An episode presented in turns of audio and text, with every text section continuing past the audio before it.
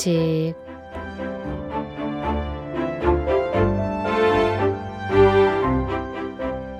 서울에서 나고 자라서 여행 빼고는 한 번도 지방에 살아본 적이 없었는데 첫 직장을 경상도로 발령받았습니다.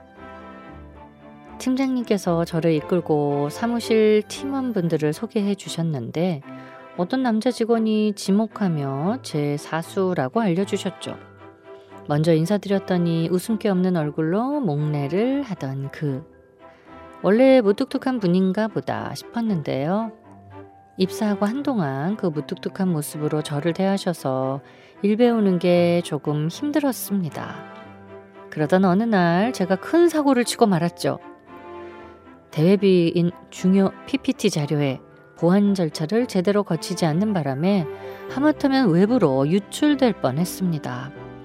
보안팀에서 발견 후 팀장님께 보고가 됐고 팀장님은 잔뜩 화가 나서 우리 파트로 오셨습니다. 누가 일을 이렇게 처리했어? 어? 나 망했다.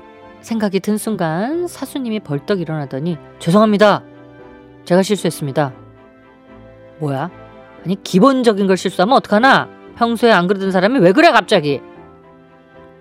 죄송합니다, 팀장님. 그날 사수님은 엄청 혼나셨습니다. 그 후로 그가 좀 달라 보였습니다. 미안한 마음이었는지, 나 대신 방패가 되어준 든든함이었는지, 뭔지 모를 복잡한 감정이었습니다. 며칠간 사고 보고서와 재활 방지 대책을 세우느라 매일 그와 9시 넘어서까지 야근을 했습니다. 그날은 너무 배가 고파서 사수님을 졸라 근처 호프집에 갔습니다.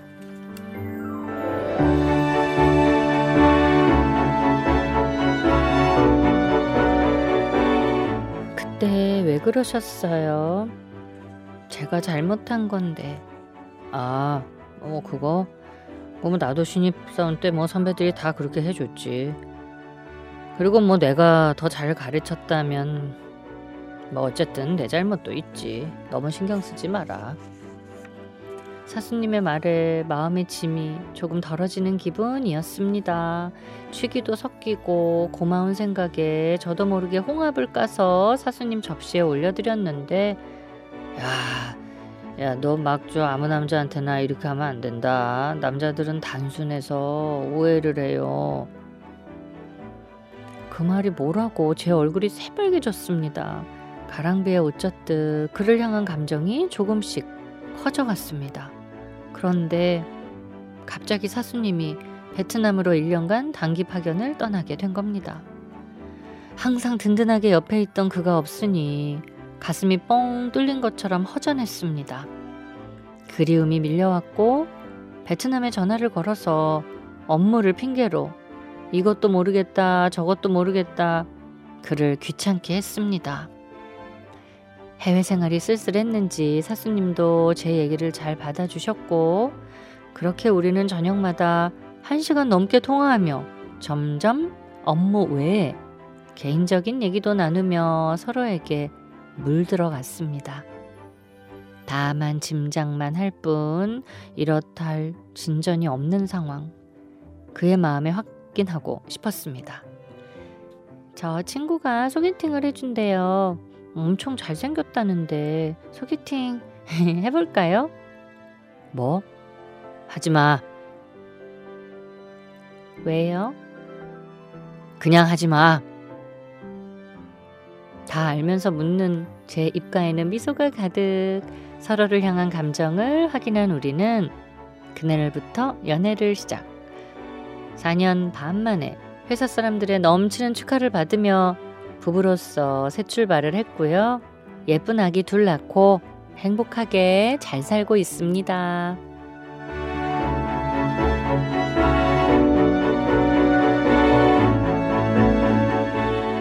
나만의 러브게임의 법칙. 처음에 무뚝뚝한 이미지의 그가 남편이 될 줄 상상도 못했습니다. 상대의 진가는 어려운 상황에서 비로소 드러나 결정적 연결고리가 됩니다. 난처함 속에서도 저를 감싸준 사수님에게 반해 결혼까지 하게 됐으니까요. 짙은 선샤인 오늘 방글이님의 러브스토리 읽어드렸는데 이 곡 마음에 드셨나요? 선샤인 지금 문자 주셨는데요. 제 사연이 나오는 게 신기하고 쑥스럽네요. 우리 남편 살아보니 여전히 표정은 좀 무뚝뚝하긴 하지만 제가 좋아하는 반찬 있으면 조용히 제 앞으로 놓아주고 어디 아프다 하면 바로 달려와주는 착한 사람입니다. 지금 일하고 있을 우리 남편 김땡땡님 앞으로도 쭉 우리 서로에게 따사로운 봄볕처럼 의지하고 살아요. 라고 글 주셨습니다. 야, 베트남에서 저녁마다 1시간 넘게 통화. 아우, 절친하고도 이 정도는 안 해요. 그렇죠. 매일 1시간씩. 예, 여기서부터 이제 느낌이 왔어요. 아, 두 분이 통했구나. 예.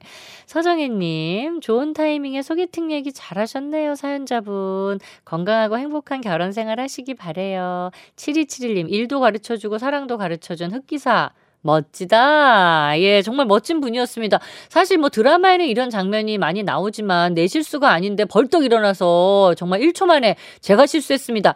이런 순발력과 결단은 실제 현실에서는 많이 마주치기가 어렵잖아요. 근데 너무나 멋진 분이었습니다. 예, 방그리님께 백화점 상품권 선물로 갑니다.